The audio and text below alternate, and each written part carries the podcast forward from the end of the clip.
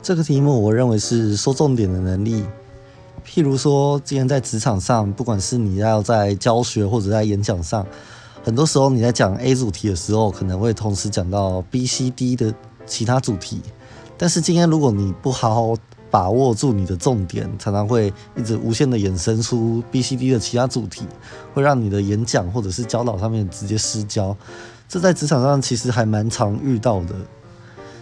呃，我所以我认为说这个题目，如果你要觉得什么事情最重要的话，你就是应该要把你的重点说清楚，把握住你的重点主题的核心，这样你讲起来才会比较言简扼要。